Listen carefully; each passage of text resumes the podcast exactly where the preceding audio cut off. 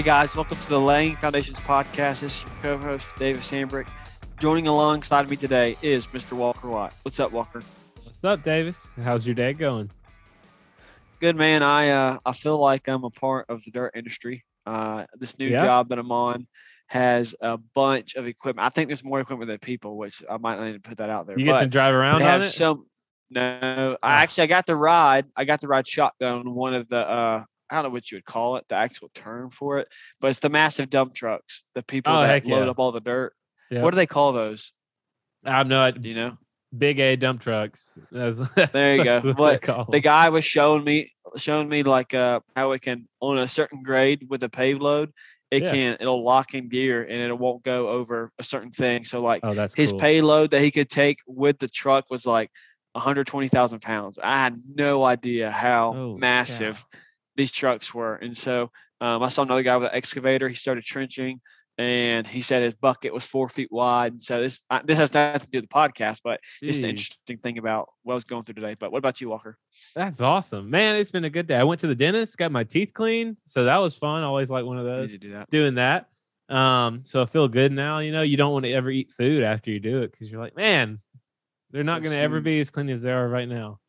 Uh, but man, it's just another day at work. Uh, you know, we, we both enjoy what we do, so it's not not too bad starting off on a Monday. So today we had on a show Paul Collart. Uh, he lives in Silicon Valley, which is pretty cool. Got to a little Cal- California guy on the show. I haven't had too many of those. We had a few, but uh, so he is the vice president of strategy for a company called Cupix, uh, and they're pretty much a, a construction uh, technology company, and, and and pretty much they just take uh, you know they, help you do as builts. They help you take the what a construction looks like versus what it's supposed to look like. You can and, and the technology is not nearly uh, as complicated or maybe I can say heavy as like a point Right. cloud system is. You know where you have millions of points and it takes you forever to to go. And I explain what a point cloud system is and BIM and everything later on in the podcast. So if you're wondering what I'm saying, just listen in.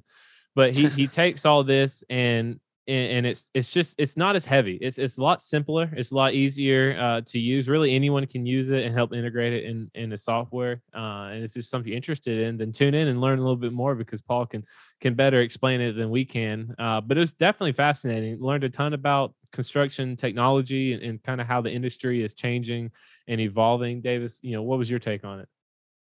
Man, I love the analogies that he used because um, it set it set up my understanding very well. You know, he talks about the Google Street View. We pick up right after the Google Street View, so everybody knows about Google and how it's Google Maps and how you can see every road. Well, think about what they do.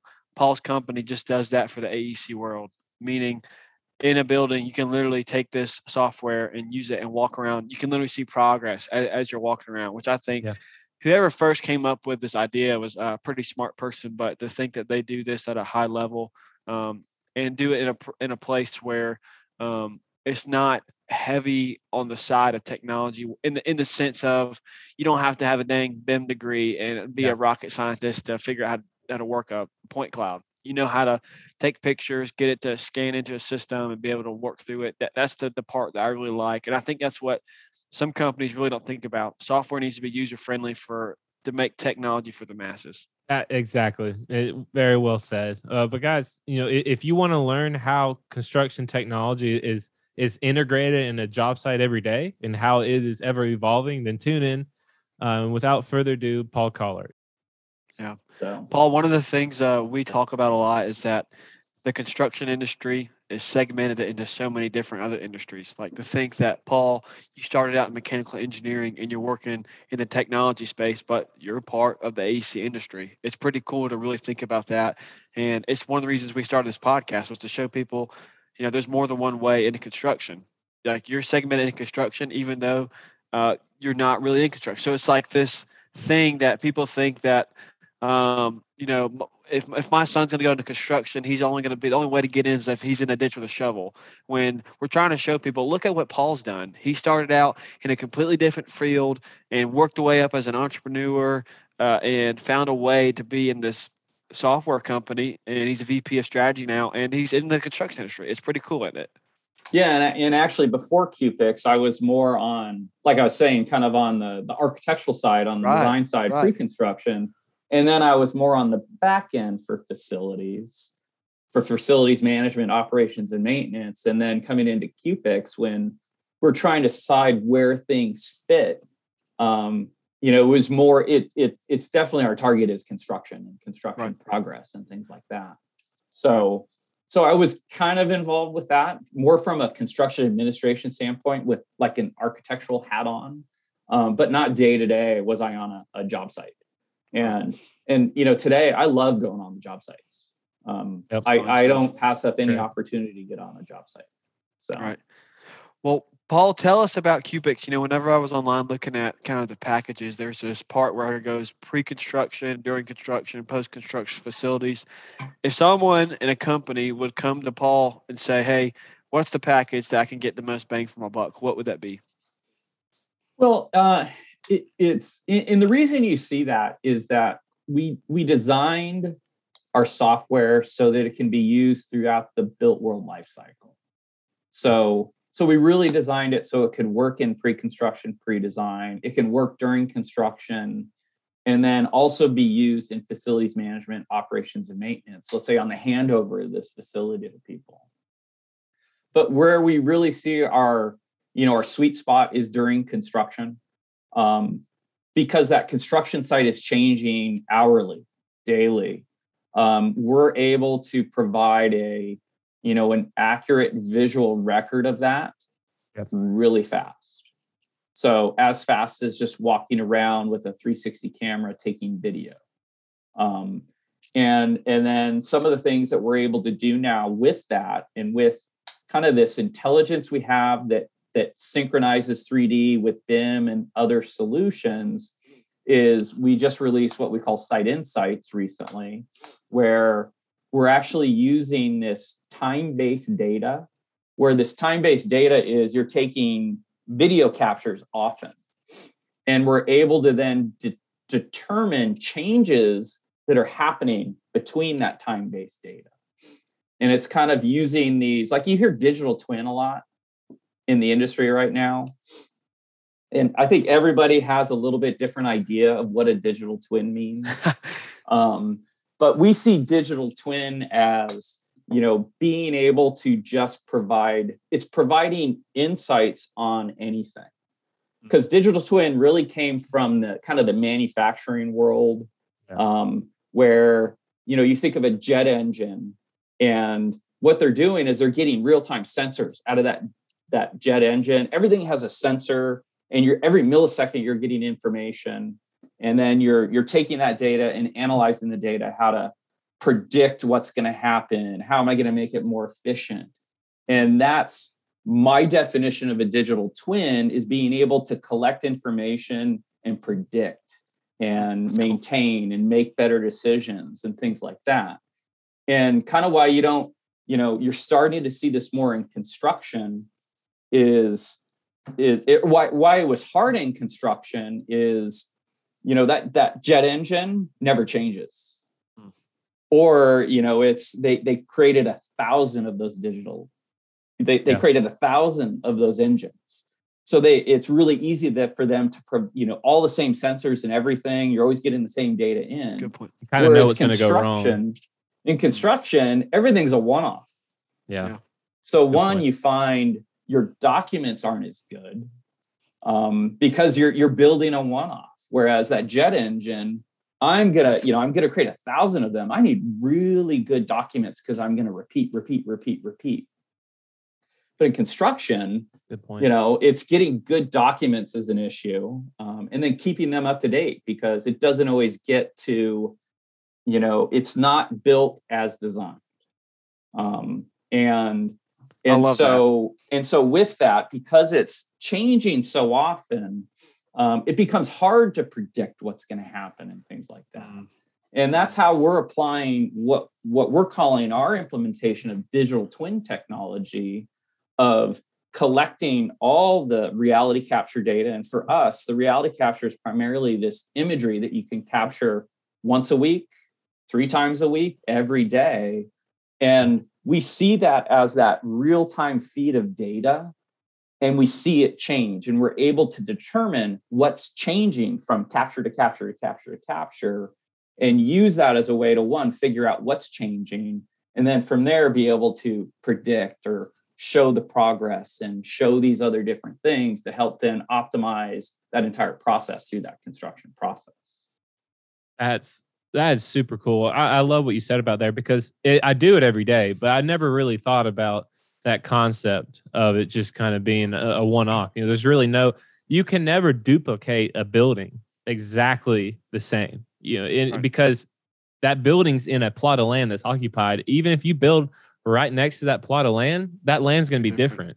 Because it, it's it's not you the land in the world is not the same. There's not one acre of land that's exactly the same whereas you're right building a jet engine it might be different types of material but you're doing it the exact same way with the same material that's coming from the same place and sure there might be some differences in the molecular level but overall it's very similar that's a great point now i love the way you put it paul going into a little bit, you know, kind of what what are you looking forward to? Oh, let me ask a better question. Laying foundation style. What are you what foundations are you laying today that's going to help prepare Cupix and, and yourself for the future? Kind of what is the vision that you're seeing and, and where do y'all want to take it? Um well, and I, you know, it's it's as a company, um, it's we're we're kind of at this inflection point right now in terms of you know, a lot of people hadn't heard of us um, because we spent so much time and effort into kind of this platform and the technology. And I, I really do that. That's what sets us apart. Um, and and a part of that now is this last year has seen incredible growth on our end. Um, and that the, the structure of the company, we actually have a, a Korean team and a US team. And all of our development actually is in Korea. And so our founder is Korean. Um, and he has started in, and actually that's a, a, kind of a good story of, of our founder in that he is a pioneer in, you know, you're talking about point clouds. He's a pioneer in that industry. Um, so he he was doing this in the mechanical engineering world. Um, he was taking point cloud data, started this in the in the 90s, and creating point clouds into parametric parts and 3D meshes for you know manufacturing automotive. Um, and kind of my analogy to that was he was doing scan to BIM for mechanical engineering. Hmm. Um, kind of the analogy in the AEC terms, and sold that company. Um, it's still the most widely used software program for that in the world.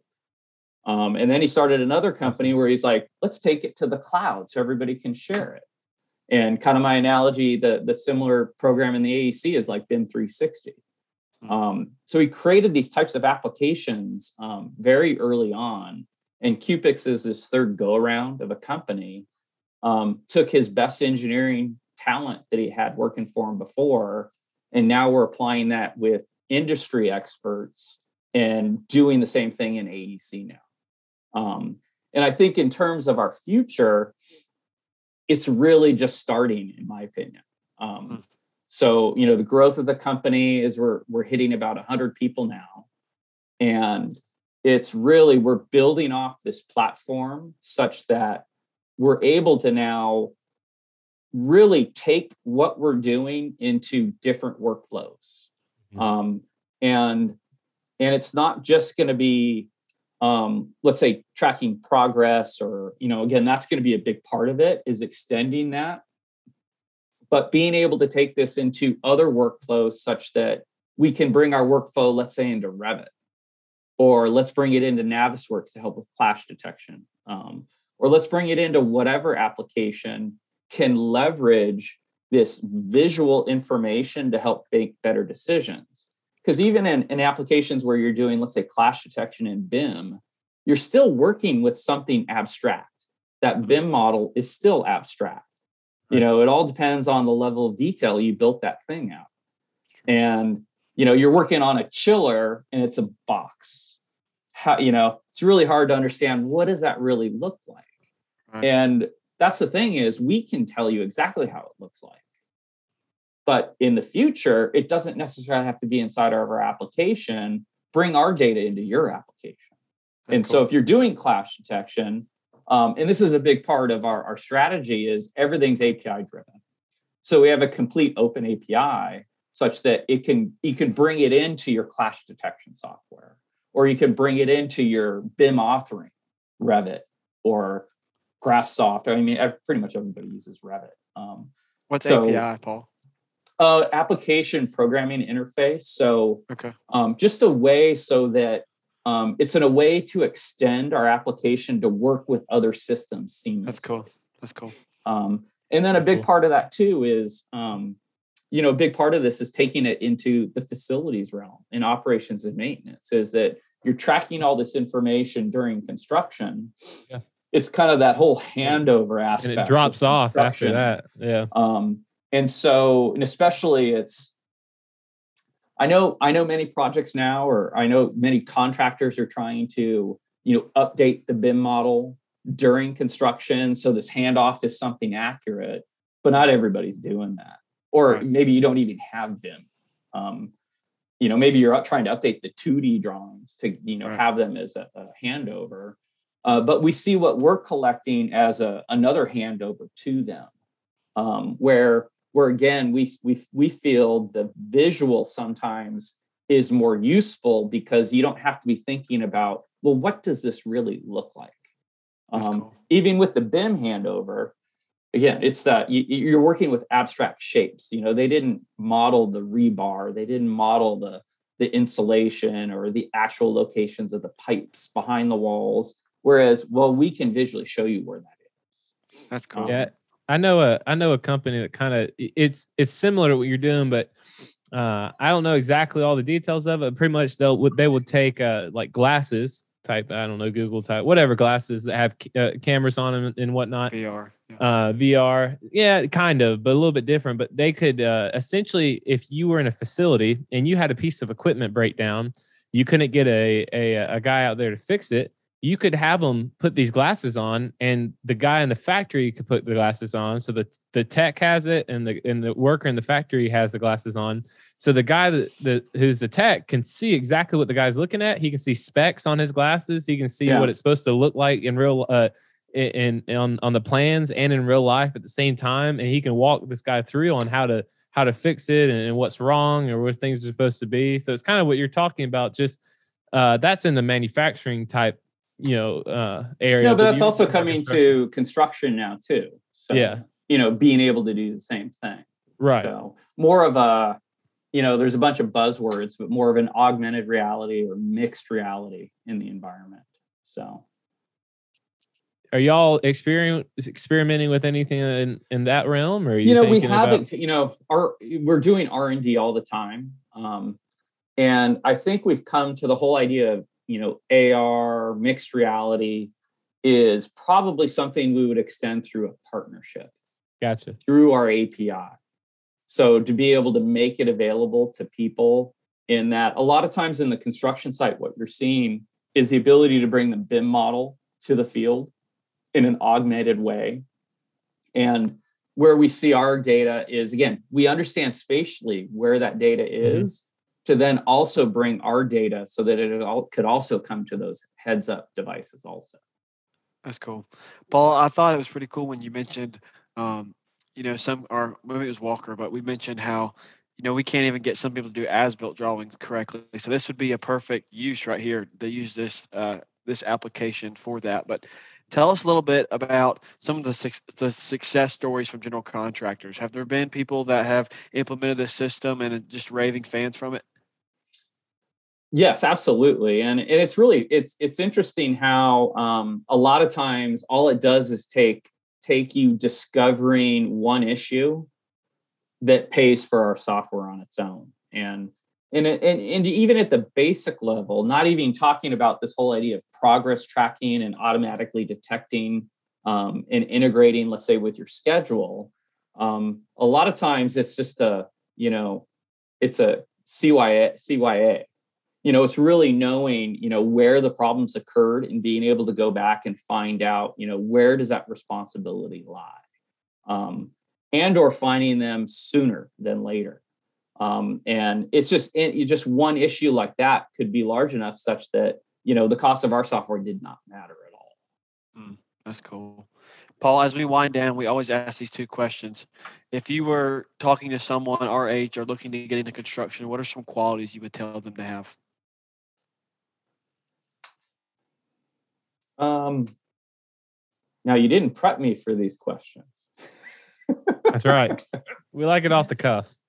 Um, I mean, I think a big part of it is the the desire to learn and motivation. Because if you have that, it quite honestly doesn't matter if you have a college education or not. If you're motivated enough, um, there's there's you know you can get into these industries without issue. So that's right. That's right. I love that because the desire to learn, um, I think that sets someone apart just in itself because you can go out to a job site today and find someone that thinks they've arrived and they stopped learning, and you can find someone and maybe a different contractor, might be older, might be younger, but if he's willing to learn or she's willing to learn, I'm willing to go pick he or she easily every single day because you can teach them, you can mold them, you know?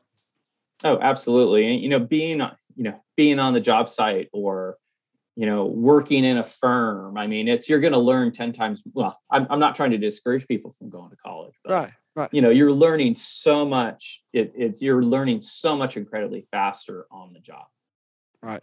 We like to think of it as a way of we're not going to discourage college because hey, you have three college grads right here talking, but not everyone's built for college and yeah. for some people it's smarter for them not to or if they uh, for me personally now that i'm struggling with student loans i wish i would have done something in the construction field first and then got into it but hindsight's 2020 but you know i would love to encourage someone that man, if you don't if you don't know what you want to do right when you get out of college, don't stress out about. I mean, I gotta have it. To me, the stress on me as I was an 18 year old was I gotta have my life figured out. I gotta know what I'm gonna graduate in four years. Like, then after that, I'm gonna have to like, you know, I just didn't know. I couldn't comprehend it. So let's set it up in a way where if college isn't for you, or if you want to go back later, you know, that's completely your choice. Well, I, I was the same boat when I was 17, 18. I had no idea what I wanted to do. And so I had my, you know, my all of my siblings were electrical engineers. Two right. older sisters and older yes. brother, all electric. They didn't have computer science back then. That's how old we are. Um, and uh, and I, I was like, I don't want. So my my my dad was like, oh, just go into mechanical engineering. Okay, so mm-hmm. that's what I did. That's good. I think there's a not that we're about to go off on a different rabbit hole here, but I thought uh, if you if you at least in our, in our area in Alabama, if you had a survey of how many kids are going to college, I think it, you know, uh, 98% of the kids raise their hand, but only 70% are going. And of those 70% that get into college that first year, like 60% of them don't even make it. They're out you know, and it's yeah. just like, you know, for me, I really want to show people to find their passion and their purpose. Find something that you're really going to enjoy. Like, obviously, we want to be able to, to, to pay our bills, and provide for our families, and you know, move up in advance. I get that, but if you find something that you're passionate about and you're purposeful and you just live in it and you love it, like that's what it's about. Totally agree. And and that's what I that's what I tell my daughters too. So they're at that age pretty soon thinking about that. And I'm, you know, if, if they don't want to or just want to go to junior college, that's fine. Right. So, that's right. That's right. Yeah. I mean, the thing is, I would rather put my time and effort into someone who is inquisitive and who works hard and who and who is interested in what they're doing because you know we have people come to our company who just started and i'm not i mean i'm pretty green myself but i've been here a little bit to where i, I you know I, i've developed some skills but when people are like hey what are you what are you doing here how do you do that what is this what is that i'm like yeah come on let me show you let me help you like i'd love to bring you along whereas if someone's just like oh yeah that that looks cool. You know, they sit on their computer all day or not do anything, or they're not even interested in learning. The the person who is always inquisitive and is willing to ask questions and self motivated. Well, that's who I'm more willing to, to want to work. With. Exactly. So someone yeah. like that. Yep. So, so Paul, uh, our final question that we like to ask, uh, you know, Uh-oh. you like a lot of pretty much all the guests that we have had on here, they're all uh, you know in, incredible and they've done a, an insane amount of things uh, and you are no different for sure. So, with all of the knowledge and wisdom that you've developed over your lifetime of, of learning and, and growing entrepreneurship and developing, you know, what would you go back and tell your 20 year old self with the knowledge and wisdom that you know now? Well, what, first off, you're making me sound really old. Oh, we do that to everyone. Don't worry. Um, I mean, I, I, you know, I, I think, I think, uh, you know, Davis, you're just hitting on it. Is just go with your passion. Go with, go with you. You know, go what's, you know, what really interests you. Um, I mean, I, you can't go wrong with. I'm writing it down, Paul. That that's awesome. You you've had some some great pieces of advice and, and wisdom, and uh, really gave Davis and I a uh, a school about. lesson on on how all this stuff works because I deal with it on a on a daily basis. We do a ton of clash detection, and and a lot of what we do is, is point cloud based and BIM, but or you know um, CAD and all that kind of kind of stuff. But this is Cupix is definitely a, a whole different way of, of, thinking about it, of doing it, and I can see how uh, integrating it into a lot of different systems, especially the maintenance and, and operation system too, it, it, would be huge, you know, because it kind of stops then. Uh, but but Paul, we appreciate you so much coming on here and, and being willing to, to give us your time and share with us what you're doing and how how can our listeners uh, learn more about you, get in contact with you, learn more about Cupix, whatever you want to share. Uh, just you know, just go to www.cupix.com and anybody's welcome to reach out to me. Just paul.collart at cupix.com. Cool. Thank you, Paul. Appreciate it. Hey, thanks for having me, guys. I appreciate it. Thank you guys so much for listening to our podcast today. We cannot tell you how thankful we are for every single one of our listeners, and we genuinely want to know and learn about you a little bit more. So if you're interested, uh, maybe sending us a question or just saying hey or wanted to talk to us a little bit, please reach out to us at contact at laying-foundations.com. If you need, if you didn't hear that, didn't understand it, you can go in our show notes and just click on the link and write us an email. Please, we would absolutely love to hear from you. Seriously, me and Davis get excited every single time we get an email from one of our listeners. It, it, it genuinely makes our day. But if you want to find out a little bit more about us uh, via social media, Davis is going to tell you a little bit how to do that. Yeah, thanks, Walker. Guys, like Walker said, reach out to us any way you can. We appreciate feedback, whether you like it or not. You know, it helps us grow in any way. We're welcome. We're we're here to listen, and whatever you guys tell us, we're going to try to implement that into our strategy. But how to get in contact with us on social media? We have a LinkedIn account called the Laying Foundations Podcast. We have um, Walker Walker Lots LinkedIn profile. We have Davis Hambrick LinkedIn profile. We have a TikTok page called Lang Dot Foundations. We have an Instagram page Laying Foundations, and then you know that's where we're at. These are all down in the in the show notes. But guys, we just want to put this out there, and however you want to get in contact with us, we're we're, we're imploring you, please just reach out to us. We'll respond. We'll get back to you and we want to hear from you. That that you're the reason, one of the reasons why we're doing this. We want to hear from you. We want to hear feedback. How can we grow and how can we get better? Because, like we said before, um, receiving accountability and receiving feedback is one of our core values, and that defines Walker and I at our core. We want to hear your feedback. And we want to be be held accountable.